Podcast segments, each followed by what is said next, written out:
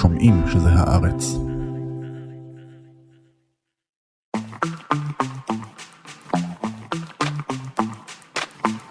היי גילי. היי ניב. היי שני אבירם שמקליטה, היי מאיה בניסן שעורכת. היי למאזינות ולמאזינים. אנחנו כאן על תרבות יום א', שהוא... פודקאסט התרבות של עיתון הארץ, שכבר בימי ראשון יספר לכם על כל מה שמעניין וחשוב לחוות בתרבות השבוע. שמה זה אומר גילי? השבוע אנחנו נדבר על אה, בלאדי מורי, סדרה ישראלית חדשה.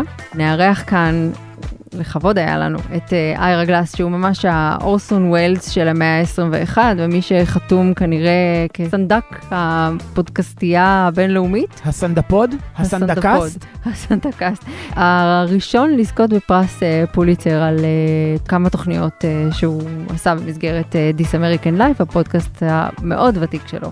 מוסד בתחום הרדיופוני. כן, 26 שנים.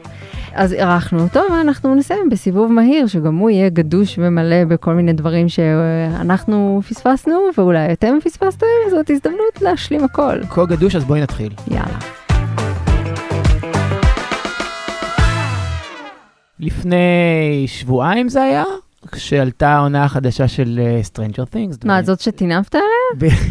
זה כאילו מה שיצא, אבל לא, לא כזה טינפתי עליה, זאת אומרת, מאז כבר... אני רוצה להעמיד דברים על דיוקם, ניב. פשוט טענתי שזה נורא ארוך, ולא במיוחד מתגמל. אגב, סיימתי את העונה מאז, עדיין נורא ארוך, אולי טיפה יותר מתגמל ממה שחשבתי בהתחלה, אבל אני עדיין עומד uh, על שלי. אז למה אנחנו חוזרים ומדברים? לא, וטוען ש Stranger Things מוטב היה לה, אומנותית, אה, לא הייתה נותרת עונה אחת. מה, זה לא משהו שאנחנו מסכימים עליו, גם את שלא המשכת לראות את Stranger Things אחרי שלושה פרקים? אה, אני לא אתנגד לדבר הזה, פשוט משום שאין לי מושג, אבל אני חיה בבית עם מישהו שצקצק אה, עמוקות וברחמים אפילו עליך, ואמר שהוא נהנה בטירוף. ברחמים עליי? אה, שמיים, שמיים בקשו רחם? כן, משהו כזה, הוא כאילו, מה, לא מבין מה הוא רוצה. תראי. נהנה בטירוף, כזה. תראי, אני לא אומר לאף אחד ממה כן או לא ליהנות. בסך הכל אנחנו מביאים פה מדי שבוע את רשמנו שלנו, ומי שמסתנכרן איתם אז יופי, ומי שלא, אז uh, שיתווכח איתנו, אנחנו גם אוהבים, לא? לגמרי, והנה, פעם שנייה שאנחנו מדברים על uh, Stranger Things, ויש סיבה. כן, כי אני כן רוצה לחזור בי מדבר אחד. והוא? מאוד התמקדנו בביקורת אז ב-Running Up That Hill של mm-hmm. קייט בוש, והמשמעות של השיר בתוך העונה, והאופן שבו משתמשים בו כאלמנט אומנותי ותמטי. וציטטתי פה את uh, ידידנו יונתן שגיב, שימי לב איך אני כבר, אני מרחיק את הביקורת ממני לאט לאט, אני, לא כבר, אני. אני כבר זורק אותה על מישהו אחר, על, על יונתן שאמר שזה מבחינתו שיר של מרחבים ולא שיר של מסדרונות, שכך הוא נשמע בפעם הראשונה, אבל אחר כך פתאום השיר מקבל משמעויות נוספות וגואל את עצמו, ולא סתם שהוא גואל את עצמו בתוך הסדרה, גם השיר עצמו הפך להיות השיר הכי מואזן בעולם בשבועיים שחלפו מאז. אתה יודע מה זה מזכיר לי? כן. אתה זוכר את התחייה שהייתה ל Dreams של... Fleetwood Mac? כן. גם בנסיבות כאלה של דור חדש שפתאום מגלה דרך, uh, הפעם זה היה סרטון טיק טוק של מישהו, וזה שוב כאילו שיר שהתפוצץ, זה כאילו דור שדילג על uh, השכלה מוזיקלית בסיסית uh, שהיית אמור לקבל מההורים שלך או מהאחים הגדולים שלך, ופתאום באמת כאילו מתפוצץ לו. דרך הטיקטוק. דרך הטיקטוק, או דרך טלוויזיה, או דרך uh, פסקול, שאפילו אולי אתה לא רואה את זה, אבל מישהו אחר פתאום שיתף את זה כי הוא כן ראה את זה, אז כזה, אני חושב שיש פה מסר, לך ולי ובכלל למוסד ביקורת הטלוויזיה על Stranger Things. השיר עכשיו יותר מצליח משהוא הצליח במקור, כן? Mm-hmm. והוא הצליח במקור, הוא היה להיט ענק, אולי אה, לצד Babooshka ו-Wuthering Heights להיטה הגדול ביותר של קייט בוש. רוצה להכניס פה את השורה הקבועה שלך? מה, שאי אפשר לשמוע את uh, קייט בוש יותר משני שירים ברצף, כמו שאי אפשר לשמוע את uh, ג'וני מיטשל יותר משני שירים ברצף? אני מבין שאת מתגעגעת לתקופה הזו שבה אנשים ניסו להיכנס למערכת הארץ ולתקוף uh, עיתונאים, נכון? מה את לא, עושה תראה, פה, גילי? את מקוממת עלייך ציבור שלם. אני חייבת להגיד שקייט בוש, אני מתה עליה, באמת, וגם לקייט בוש, לא יודעת, לא יודעת כמה השיר הזה הצליח בהתחלה, אבל יש לה קהל שפשוט משוגע עליה, ויש אירועים, אם מישהו רוצה לחפש ביוטיוב את הקליפים שאנשים עשו, קליפים משותפים שבהם הם לובשים שמלה אדומה מוזרה ורצים ביערות ובגבעות מוריקות ושרים את Wuthering Heights, שיר מהמם. אבל באמת קשה להקשיב לשירים ברצף, ובאמת המקרה של אה, ג'וני מיטשל חמור אפילו יותר, כאילו האישה נשמעת כמו שריטה על לוח, אבל אה, סליחה, יותר משיר אחד, קשה לי. אני אפילו לא מצליח שיר אחד עם ג'וני מיטשל, אבל זו לא השיחה. ושני פה מסמנת לנו שזה דלאפ.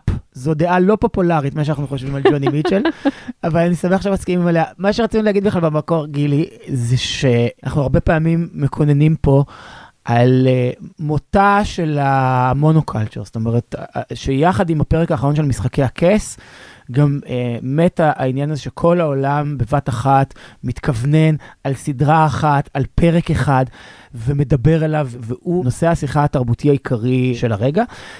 ונדמה לי שהעובדה שקייט בוש כל כך מצליחה עכשיו מחדש, ושהשיר הזה כל כך מצליח, מלמד ש Stranger Things היא הדבר הזה.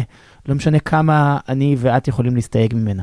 כשהארי פגש את סלי, 12 שנים עוברות עד שהם מתאהבים, ורק אז הם הופכים להיות זוג. אני בת 35, אין לי עכשיו 12 שנה. נו, אתה יודע איך זה, כשאין חבר, עדיף לעבוד ביום הולדת כדי לא להיכנס לדיכאון. איתמר, מה, מה אתה עושה פה? אני האבא. את יודעת, גילי, רותם סלע, היא בכל מקום וגם יכולה לעשות הכל.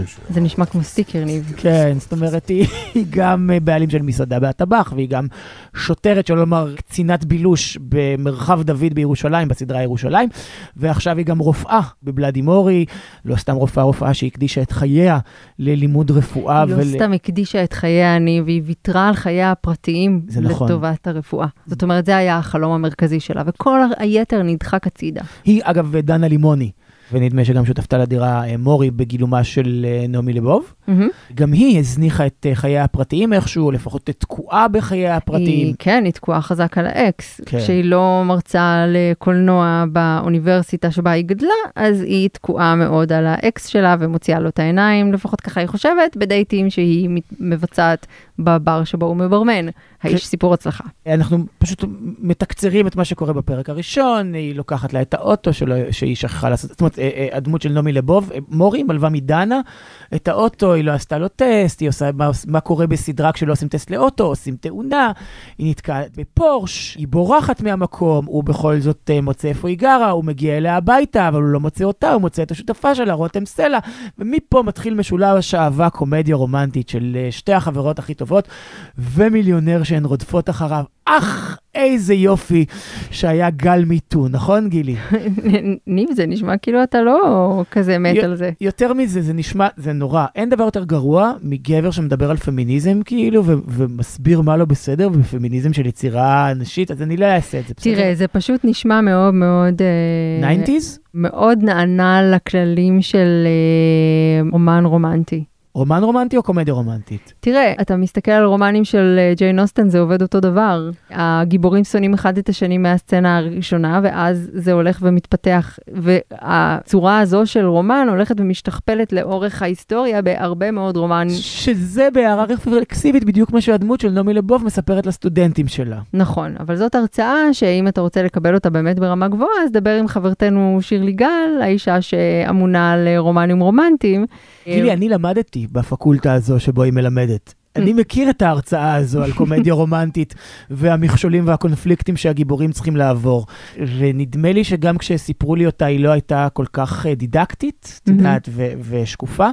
וכן, יש לי בעיות עם uh, בלאדי מור. אני חושב שהמשחק הכפול שהיא משחקת עם הז'אנר שבו היא פועלת, הוא לא מספיק מתוחכם.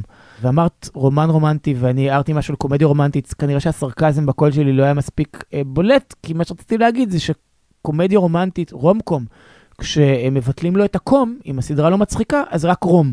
ולא כל כך הצחיקה אותי בלאדי מורי. זאת אומרת, לא, לא... זה הצחיק אותך? את צחקת? תראה, יש את הרגעים הטלוויזיוניים האלה שאתה יושב מול הטלוויזיה ואתה מתרגז. לא, היא לא עצבנה אותי, כאילו, בצורה הזו. הייתי ממשיכה לעוד פרק אם היה לי זמן. לעוד פרקים, אולי אפילו. אבל להגיד לך שהיא הבריקה נורא מהסצנה הראשונה, אני לצערי לא יכולה להגיד.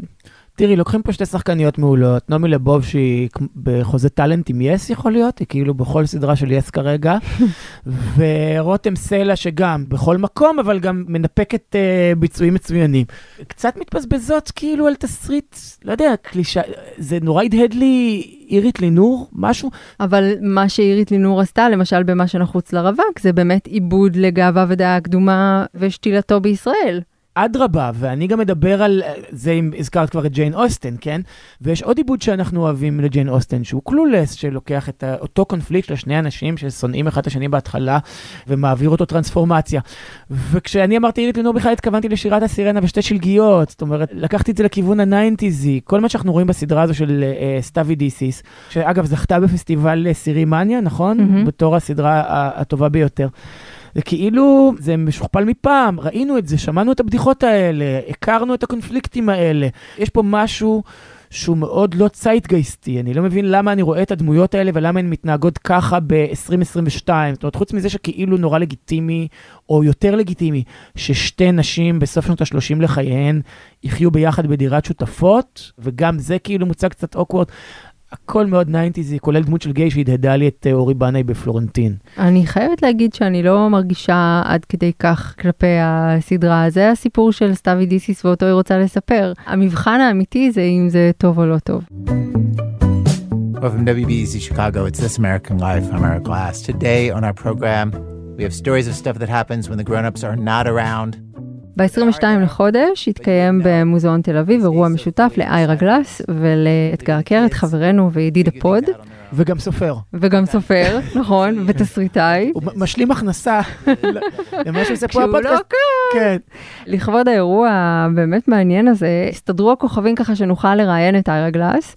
אה, אנחנו מביאים עכשיו את הראיון איתו. הראיון יתקיים בשפה האנגלית, אנחנו סומכים עליכם שתצליחו לעקוב ותלעגו לנו רק קצת לי על האנגלית המקרטעת. אם אתם רוצים ללעוג גם לי, אתם מוזמנים לכתוב בגוגל ניב הדס, סרה פולי, ראיון, אתר וואלה, ואז לצחוק כאילו מלא, שעות של הנאה. אתה מפנה לרפרנסים תרבותיים נוספים, אז אה, בואו נפנה לראיון. Maybe we should start with what's planned on June 22nd with Edgar. So, can you tell us a bit about it? First of all, I should say it's part of a festival, so there's other events, and they seem like they've done a, a pretty spectacular job organizing things. And the thing I'll be doing with Edgar is we're going to be talking on stage. Etgar is a very close friend, so we're going to talk about the different ways that each of us makes stories. He's been insisting that I should talk more than him because Israeli audiences are used to him. I have some uh, clips of audio and things. Like basically, like partly it will be us talking about stories, and partly it will be us presenting stories to each other. So I've brought a few things in audio and then a couple of things in video that are really fun to show to an audience. That's our plan. How do you both know each other?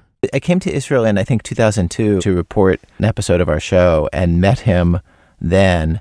And then uh, we just stayed in touch. We put some of his stories on This American Life and we just became friends. Like when he would visit New York, we would get together. And I came to Tel Aviv at one point just to visit with him and his family. And um, it's been a while. You talked about telling stories, and we know this American life runs for, I think, 26 years or so. yes. And you have like 5 million listeners every program, every week.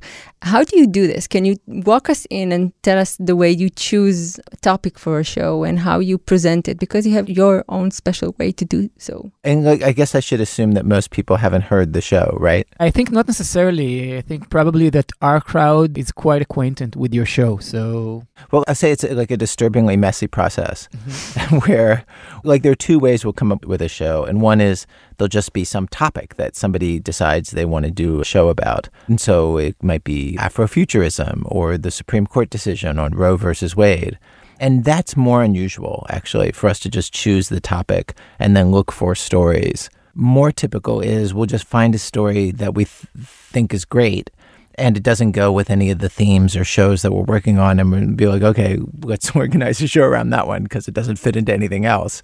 And then we'll talk about what the theme could be that would contain such a story. And then often like we're in the situation where we don't actually know like which theme to run at and we'll run at a few themes at once. So for example right now i just had a conversation yesterday with one of our producers elna who has a couple of stories about strangers and the theme would be in each of these stories like a stranger steps in and is surprisingly kind and helpful That's one set of stories. That actually isn't that interesting of a theme, but the stories are good. Then there's another set of stories about strangers where the strangers do something, and in doing so, it changes the way the person sees him or herself. It actually has an effect on how they see themselves. And obviously, the stories that we're collecting could fit into either theme mostly, but some of them can only fit into one theme. And so, what we'll do is we're going to just run out a bunch of stories about strangers and see which ones are decent. Whichever ones kind of come out the best, that'll be the theme that we pick for the show. And generally, the way we do it is there'll be one story that we'll spend a couple months on, and then often we'll throw together all the other stories in the last like two or three weeks. So one of the stories is kind of intensely reported, and then the others are sort of quickie stories that we make. And one of the peculiarities of just doing the kind of form that we're doing is you really can't tell if the story is going to be any good until you get the interviews. Like radio is peculiarly dependent on the interviewees to be good talkers and to have a lot of feeling about what they're saying. And it's very hard to make a decent radio story if the person at the center of it can't speak with feeling about it. And so uh, we just have to go out and get the tape. It's This American Life. I'm Ira Glass. It's hard to imagine a tougher room, a more hostile crowd than the one that we face day in and day out. So when you came to New York, what did you think you were going to be doing? Excuse me. Where's Barbara? Happy birthday to you. Stop filming me. The process that you just walked us in through, it makes me think about the high maintenance episode that was a little Yes. bit interacting with your show. How was it for you? I mean, it gave us, those who watch high maintenance and listen to This American Life, a glimpse about your process. But how was it for you to be exposed in this way? we all loved doing that. I mean, it was a nice break from our regular jobs. And, you know, like for the staff, for us, you know, like they give you like hair and makeup, like you just feel like, oh, we're in the movies. And then it was very funny t- to do a story meeting for their script and basically trying to make it as real as we could. The story meeting in High Maintenance is very much like our real story meetings, and they filmed the whole thing in our real office. And uh, has that been translated into Hebrew? Is High Maintenance in Hebrew there? It's not in Hebrew, it's subtitled.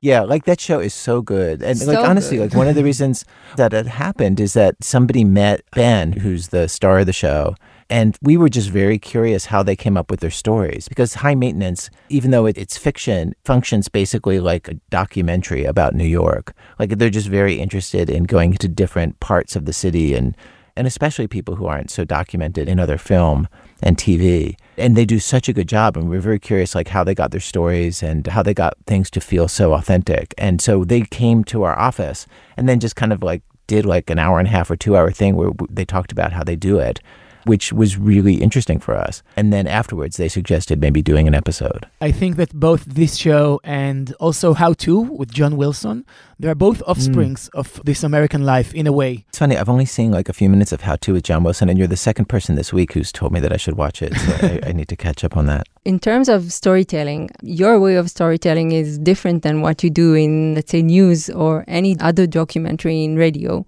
I wanted to ask you about that the way that you flip the order of the Chronology of the story. and the way that you decide to do it because it's really different than everything that was done in radio till that point. I guess like like there were other people.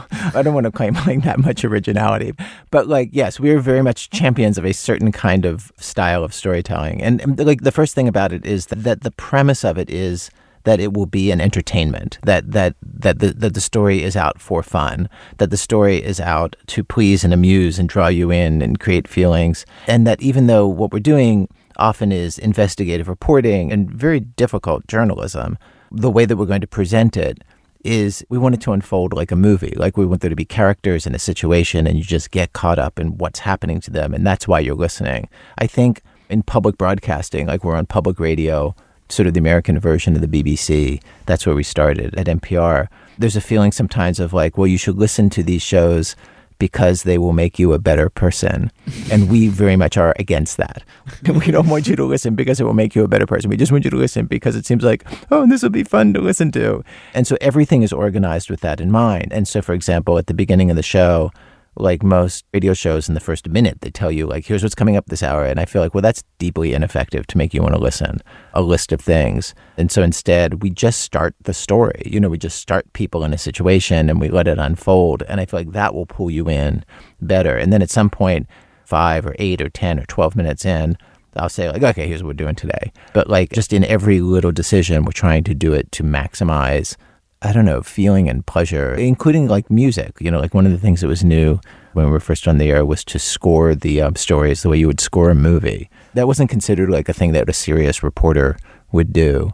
Like the style in which we talk on the air. Like we really try to have our narrators speak as closely to the way they really speak as they can. Like when I'm narrating on the air, I'm very much like working from a script. Like if you think about it, like you know, I'm just like talking my way to bits of tape, and so I have to say certain things to set up the tape and explain here's where we are.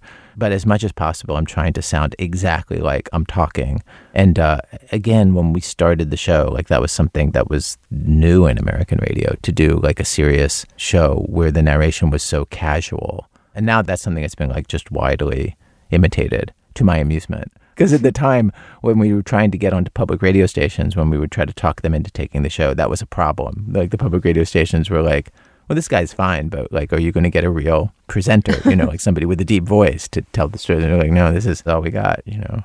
Is Ira Glass of This American Life is a presenter? Is it a character or is it just you? Um, in between the two. Like like it is a character for sure. The best way I would explain it is the person who I play on the radio is a version of me that I would present if I had a chance to edit who I am, you know. So all the dumb things that I say get edited out, you know, and all the cursing. And so if you imagine a version of yourself where you could edit out whenever you say something wrong, that's who it or ill considered or that's the version of me that it is. Yeah, our editor is our savior always.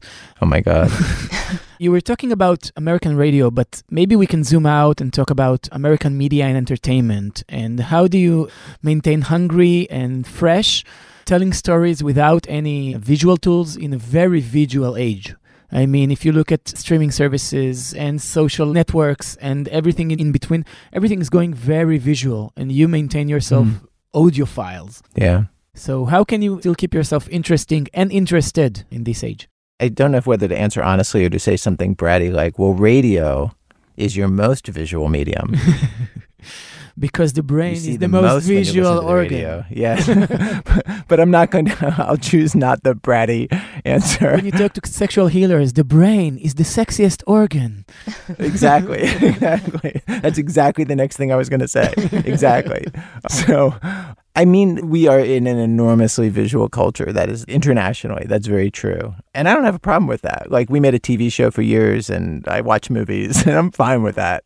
But there's still just is a place for stuff that you just listen to. Like, like people are in lots of situations where it's easier to just listen, you know, when you're driving, when you're cooking, when, you know, just when you're exercising. Like, it's nice to have something you can just listen to. And so there's still plenty of places where, where it's nice to have something that has the feeling of like a binge worthy television show, but doesn't have pictures so you can drive while you consume it.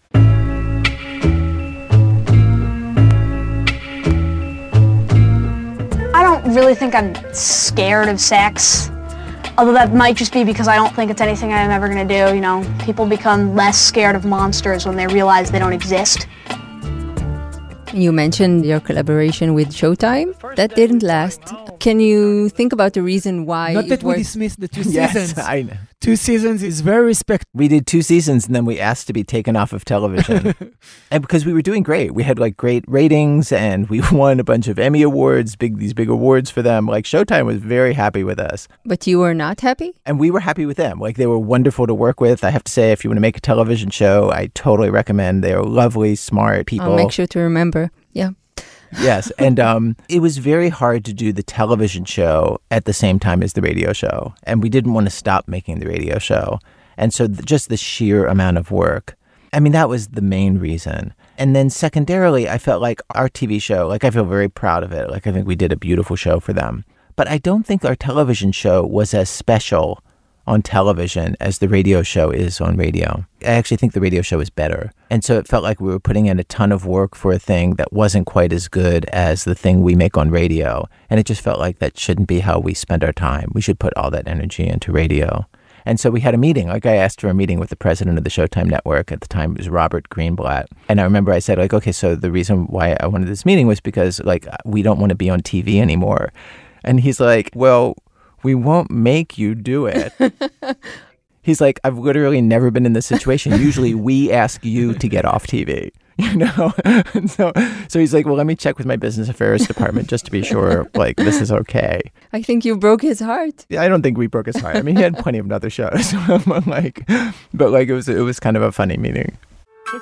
From This American Life and WBEZ Chicago, it's Serial, one story told week by week. I'm Sarah Koenig.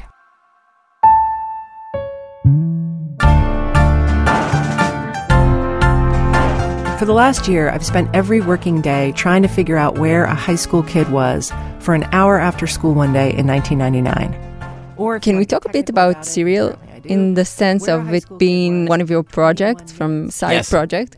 And I think you can't underestimate its influence over um, True crime. True crime, yeah. I think both in television and streaming services and as a podcast form. But when I think about true crime, I also think about the problems of true crime, as in ethical problems of true crime. Do you ever think about the prices truth or justice pays to such uh, projects? Well, of course. Yeah, yeah.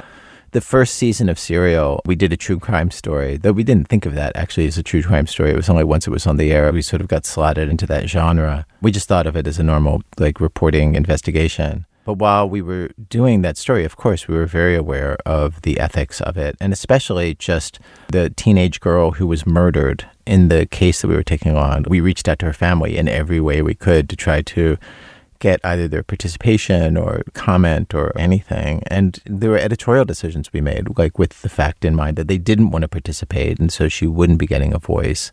Like, of course, that's all something to take into account. As a staff, we are very much not interested in true crime. In fact, like after the first season of Serial, the one thing that the Serial staff vowed they would never do again was true crime. And the following season was a military story, and the season after that was about the court system. And so, like, yeah, we were very happy to get away from true crime. And then season three of Serial on the court system in the United States, like, I think is just in certain ways their best season. Did you expect it to be the phenomena that it has become? I wish I could say that we were like business geniuses. No, it's is exactly the opposite. Our goal for the show was I can't remember if like you know like the way we pay for it is that we try to get um, businesses to you know put little messages on there. You know this is brought to you by Squarespace or whoever. And like we knew that if we got I think it was three hundred thousand listeners, it might have been six hundred thousand. Then the advertising rate would be enough that we could pay for the show. So that was our that was our goal. If we can just get that many people to listen, advertisers will pay enough money that we can cover the cost of making this. Season one of Serial, like I haven't even checked the numbers, but the last time I checked a year or two ago, every episode had been downloaded like 17 million times. Like like it was like which is the number of the people who like watched the, the season finale to Game of Thrones. It was like a crazy number. And yeah, when that happened, we were all very surprised. It's This American Life. Ira Glass. Today on our program, stories from Israel and the West Bank. We all hear the ongoing, never-ending news reports from the region, which just seem to get worse and worse. And we wanted to take a moment and step back. It's been nearly two years since the peace process collapsed. Two years in which each side has done terrible things to the other. And we wanted to understand what that's done to people. And if anybody's feeling any hope. You've mentioned earlier the 2002 Israeli episode. And I remember the way that you described Israelis and their relation to violence, the way that they just decide to forget that violence occurs so close to them.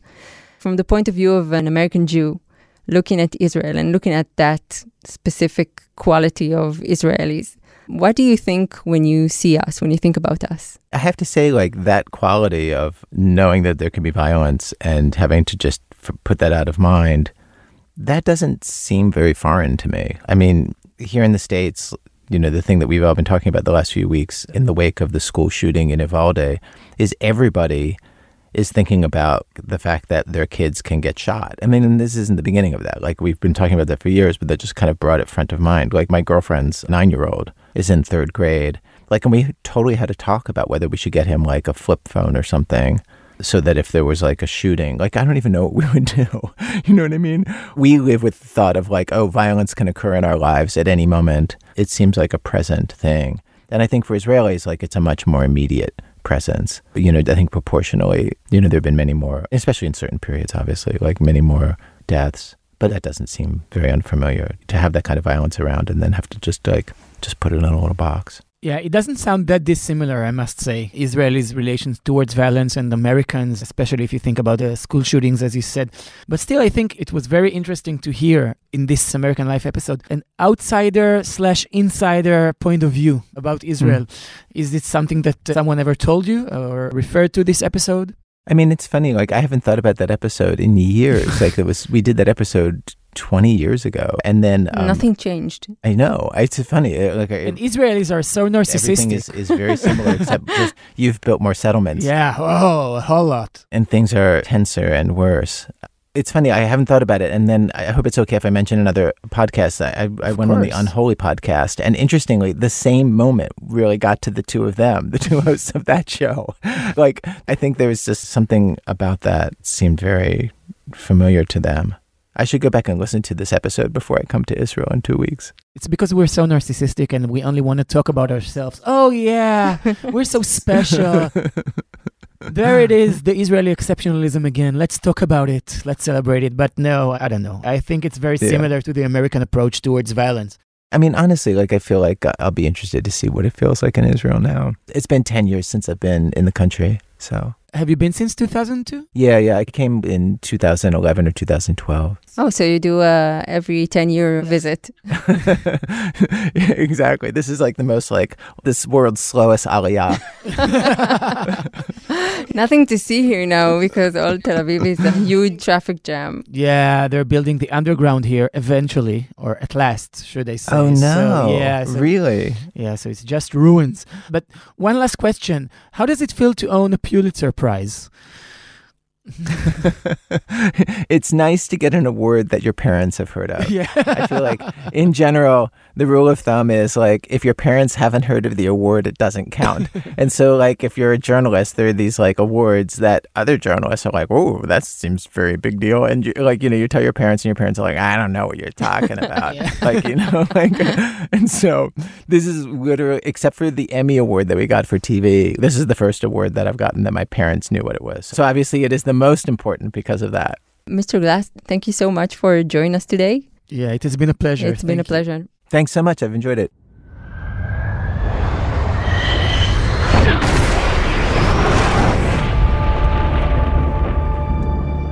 What do we have here? God, here I thought we were special. Fellas, this here's Bagman. Hangman. Whatever. What the hell kind of mission is this?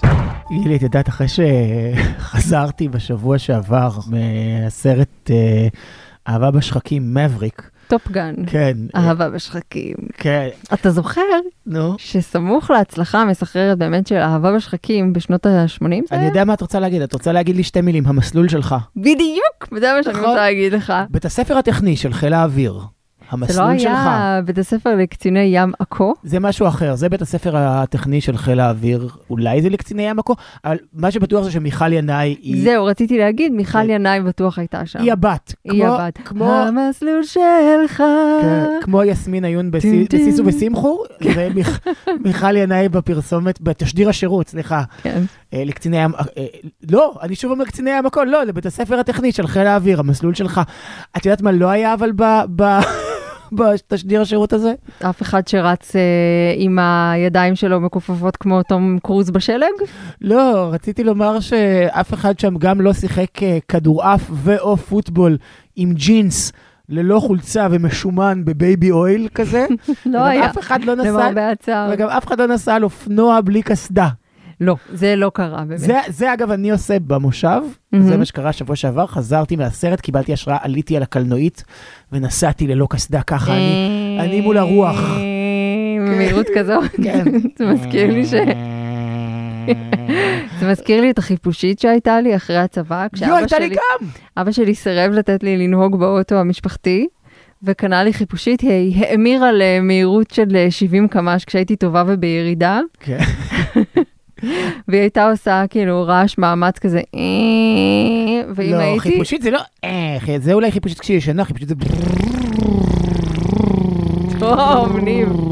אז ונסה שלי, כשהייתי רוצה לצפור בה, היא הייתה צופרת בהתנצלות. למה קראת לה ונסה? בדיוק אה, התאוששתי אז מההשפעה המסעירה של אה, Austin Powers. אה, ונסה הייתה הגיבורה הנשית. כן, דיברנו על זה. ככה היה נשמע הצופר שלה. אז החיפושית שלי, שלא היה לה שם, פשוט הייתה סתם אוטו מחורבן, אבל אני עדיין מתייחס אליה כ- כאל נקבה. כן. דווקא היה לה צופר של full trailer כזה, של uh, ענק, אולי אפילו double trailer. Hmm. כאילו, היית צופרת בזה כזה, כזה. אני אוהבת את כל ה- את כל האפקט. לרבות ההבעה שיש לך על הפנים. ומה שהיה במיוחד נחמד בה, זה שלא עבדה בה דו- דוושת הבלמים.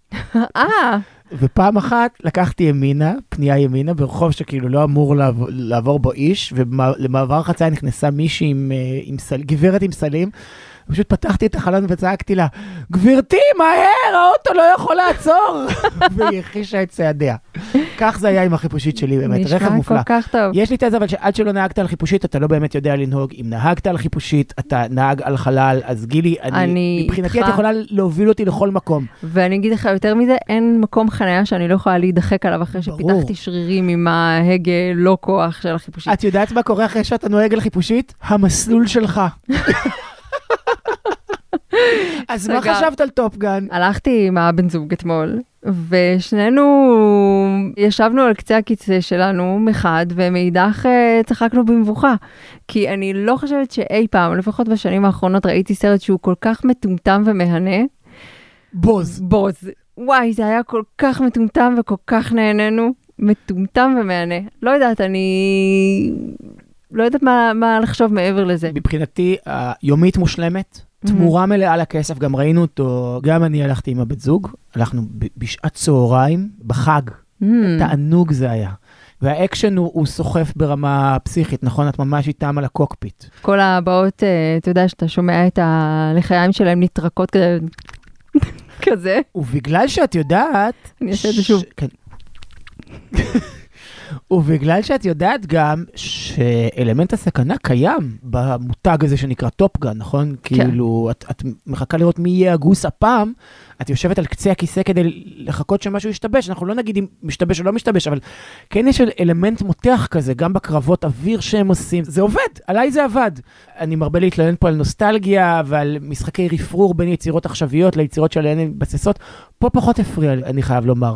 כאילו הקריצות היו עם, עם איזשהו חן, לא בניסיון לשחזר את תהילת העבר, אלא קצת אולי, אני חושב גם עם מידה של אמירה על אייג'יזם. איך אני איתך? כן, אני מבינה מה אתה אומר, אבל תגיד, לא הביכה אותך סצנת הנגינה ההמונית והשירה ההמונית בפאב?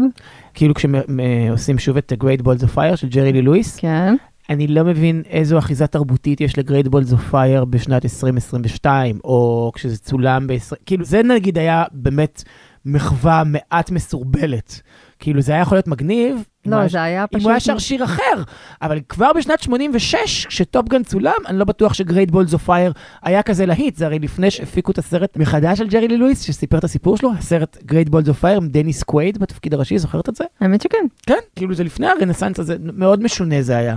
והיו אין ספור רגעים כאלה שאתה אומר, אוקיי, הולמרק, אפשר להזיז את הקטעים האלה שבהם אתם מביכים אותנו, כי זה כל כך מטומטם. ושלושת הסופים בסגנון שר הטבעות שיבת המלך, אפשר היה לוותר עליהם ולעשות נגיד סוף אחד.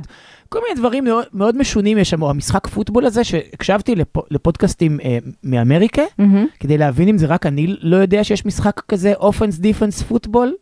בים עם ג'ינס משומן בשמן תינוקות, כאילו שהם רוח... מודה שלא אין, הפריע לי. אין כזה משחק, לא, דווקא לא הפריע לך הקטע לא הזה. הפריע לי העניין הזה, כן. אבל אני, מה שכן, אני חייבת אה, לשאול את תום קרוז, אה, שהוא כמובן ממאזיני הפודקאסט. כן. תום קרוז, מי הפלסטיקאי שלך? וואו. וואו, וואו. הבן, מה זה? הבן אדם הוא, או, אני לא יודעת אם הוא, הוא פאמפט, או הוא פשוט ממש משויף, בעיניי מה שמרשים... מוברש כאילו.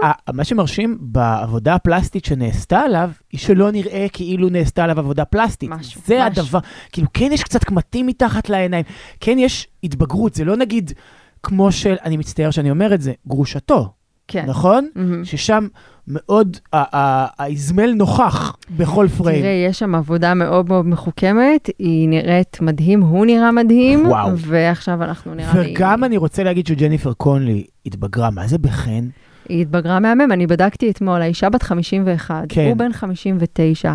כל אז כך זה גם, אגב, גם הגיוני, הפער שנים, זה כן, בסדר. כל כך הערכתי את הבחירה הזאת, ב... דיברת מקודם על אייג'יזם, זה שהיא מושא תשוקתו וכאילו מימוש האהבה האמיתי, אינשאללה לאמן שהוא ירד משם אה, מהנושאת מטוסים והלך תראי. לחכות לה. תראי, לפני 36 שנה, כשהוא לראשונה העמיס אותה, ליטרלי, כן? על המטוס שלו, הרי בסרט הראשון מדברים על זה שהוא הסתובב במטוס עם בת האדמירל או משהו. מהמם. את זוכרת את זה? בגלל זה הוא נענש? זו בת האדמירל. אה, וקלי מגיליס? אין אותה. אין אותה. אין אותה. זה עוד לפני שהוא פוגש את קלי מגיליס, קלי מגיליס נמחקה לגמרי. אין לה אזכור, למג ריין לפחות יש אזכור, נכון? כן. פה אין לה אזכור, אבל אני חושב שבמקור היא לא הייתה, זאת אומרת, הפער גילאים ביניהם היה אולי טיפה יותר בעייתי, השמונה שנים האלה. נגיד, תעשי 51 פחות 36, לכמה אנחנו מגיעים? בדיוק. הגזמת, כן, כן. כן. שלוש יחידות וגם זה בקושי. אבל ת, תאמיני חשבון לי, פשוט הכי בעייתי לי. מתחת לגיל ההסכמה. בואי נגיד את זה ככה, לא בצרפת, אבל... אבל בארצות... אבל מי רוצה שישפטו אותו על פי משהו שקורה בצרפת? רומן פולנסקי. זה- טוב, יאללה, בוא נמשיך. במעבר חד. כן. חד אבל, ממש. כן. לפני משהו כמו שנתיים, בלט דורטמונד מגרמניה אה, היו אמורים... ממש מעבר חד. לא, מעבר- זה מעבר כתוב פה חד. מולי ועדיין לא ראיתי את החדות הזו. איך אה, אומרים חד כמו זווית עצמות הלחיים של תום קרוז? חשבתי שתגידי חד כמו הפנייה שהוא לוקח בסוף עם ה-F-14 הגרוטאה. גם. גם. גם זה, אולי כל אחד ומה שהוא שם לב אליו, יותר כן. אה, מתבקש. בקיצור, עברו שנתיים, הם הגיעו לארץ לסיבוב הופעות, הופיעו לאורך כל סוף השבוע בתל אביב עם אה, תוכנית אחת, והם יופיעו הערב ובהמשך השבוע בירושלים ובחיפה. עם כאילו הופעה אחרת. עם הופעה מעט אחרת, זאת אומרת, יש שלוש עבודות בהופעה, כל אחד מהערבים. העבודה השלישית בכל מקום היא אחרת. אני חושבת שזה בגלל אה, נסיבות טכניות. מה שאני ראיתי, החלק האחרון היה עיבוד עכשווי לפולחן האביב, יצירה שהיא קנונית אה, במוזיקה וגם כן, כן. במחול. בפולחן האביב, עבודה שאני ראיתי, יש אה, מטחי מים שנורים אה, מהתקרה. נראה לי שטכנית יכול להיות שלא בכל מקום אפשר לעשות את זה, ולכן שינו את ה... מה הבעיה? מדליקים סיגריה באולם. וכל הספרינקלרים אה, מטחים, נפתחים, בום, כן? מטחים. לא, האמת שכאילו כמות המים היא כזו שהם יכולים להשתמש בה ובשלוליות המים שנוצרות על הבמה כדי להעשיר את הקוריאוגרפיה. ואני מתעכבת דווקא על העבודה הזו בגלל שהיא בעיניי הצילה את כל הערב הזה שהיה בינוני ומטה. למרבה הצער, כי הרקדנים הם. רקדנים מעולים, ופשוט הניהול האומנותי הוא כה פחדן. מה זה אומר? תסבירי לי, כאילו, להדיוט אה, מחול כמוני, מה זה אומר ני- ניהול אמנותי פחדני? בלט דורטמונד מגיעים מעיר שמפורסמת בנסיבות אחרות בגלל כדורגל. כן, זהו, זה בדיוק מה שרציתי להגיד, שהדבר היחיד שאני יודע על דורטמונד, זה שקנינו, כשאני אומר קנינו, אני מתכוון למנצ'סטר יונייטד, את אה, שינג'י קגאווה מהם, והעונה שעברה את אה, ג'יידון סנצ'ו. אוקיי, אז כן. את זה נגיד לא ידעתי, אבל כן ידעתי שיש שם בית אופרה שתחתיו חוסים כל מיני מוסדות, ויש להם ניהול אמנותי אחד, או ניהול בכלל אחד, והוא נחשב ניהול מאוד מאוד טוב, יש לו גם בית ספר למחול, ולהקה צעירה, ותיאטרון לילדים ולנוער, ואת להקת הבלט של אה, דורטמונד, אבל מה שאנחנו קיבלנו, בגלל שהיא להקה רפרטוארית, מי שמנהל אותה אומנותית צריך לבחור את הקוריאוגרפים שיבואו לעבוד עם הרקדנים. זאת אומרת שאין קוריאוגרף בית שהוא, תשווה את זה נגיד לבת שבע, לבת שבע יש קוריאוגרף בית, ופה ושם הם מזמינים עבודות אה, מקוריאוגרפים אחרים. ופה מזמינים עבודות מקוריאוגרפים אחרים ומופיעים איתם ברחבי העולם. וכשאתה ממלא במות ענקיות כמו משכן האופרה, או האודיטוריום בחיפה, או תיאטרון ירושלים, אתה צריך משהו שימשוך הרבה קהל. הבנתי. וכשאתה צריך למשוך הרבה קהל, אתה מוצא את עצמך עם מיוזיקל ולא עם תיאטרון אה, ניסיוני, נקרא לזה ככה. הראשון הוא עבודה של ויליאם פורסייט, הוא קוריאוגרף מאוד מפורסם בשם אה, הריגוש המסחרר של הדיוק, לא מכיר את העבודה, אוהב את השם. והעבודה השנייה היא קקטוסים, לא מכיר את העבודה, אוהב את השם גם. ושתיהן יש ביניהם איזשהו קו של מין יותר משמץ קריצה slash חנופה לקהל, באופן שאותי הצליח לעצבן ממש. אתה מכיר את זה שאתה מושקע באיזשהו תחום, או יש לך עניין גדול באיזשהו ז'אנר, במדיום מסוים, וכשהוא מתנהג עקום זה מעצבן אותך? כן. אז ככה, ישבתי וראיתי ואמרתי לעצמי, אני מבזבזת פה את זמני, זה לא מעניין, זה נורא נחמד אסתטית לראות את הרקדניות האלה מסתובבות, הן נראות כמו ליטל טי קאפס. אה, לבושות באיזה קטיפה בצבע ירוק דשא. בכל מקרה, זה אולי חוויה אסתטית, אבל כזאת שאתה לא בטוח שאתה מוכרח לראות אותה, ואם אתה רוצה לראות אותה, אז למה לראות אותה על הבמה הזאת? ולמה... אה, בקיצור, נראה לי שהבנת. מה שהציל את הערב... זה המים. זה המים. זה המים, למרות שהם היו נראים קצת כמו רגע של שפיכה נשית. אה, מהשמיים. זה, אני לא סתם אומרת את זה, זה הגיע בשלב מאוד מאוד מסוים בערב. פולחן האביב מתייחס ל... אני יכול לחשוב כבר על ז'אנר שלם של אנשים שמהר... האתר של... אה, אה, של לאן כן, קורס. קורס עכשיו, כן, היא אמרה שפיכה נשית, חברים! במין טיימינג כזה שבו דברים קורים על הבמה ולפתע ניתח מים, הרבה מאוד מים. אבל באמת, פולחן האביב היא יצירה שמבוססת על מסורות פגניות של הקרבת בתולה כדי לקרב ולהגדיל את הפוריות של האדמה. יופי של מסורת.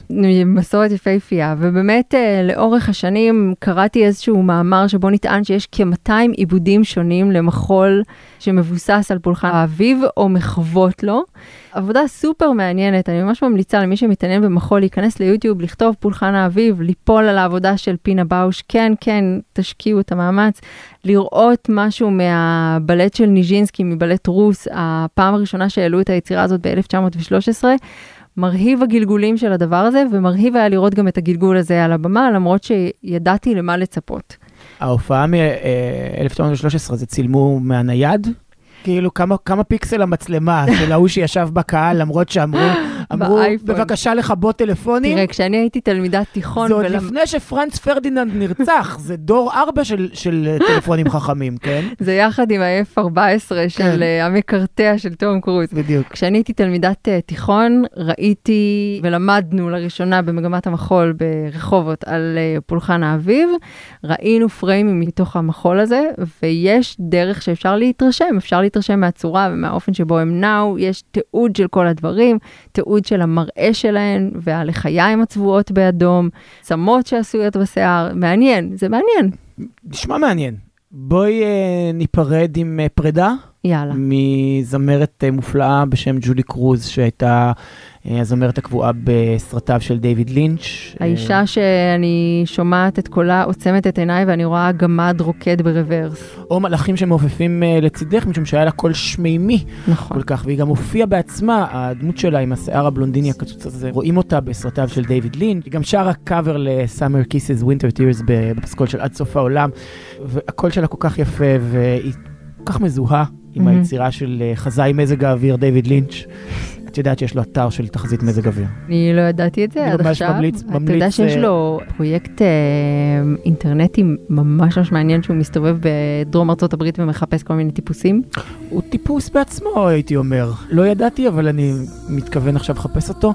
בכל מקרה, בת 65 הייתה ג'ולי קרוז, אה, זה ממש בטרם עת, אה, אבל את יודעת, הזדמנות לשמוע שיר יפה, אז היא שרה גם את Falling, שהוא ממנו לקוחה נעימת הנושא של טווין פיקס, וגם עכשיו נשמע את... את הקאבר שלה ל-Summer Kisses Winter Tears, איזה קול, איזה זמרת, תמיד עבדה יפה עם uh, אנג'לו בדלמנטי ולינץ', ואבדה, את יודעת, עדיין אבדה. אני חושבת על לינץ', אתה יודע מה עולה לי בראש? מה? lunch. Summer kisses winter tears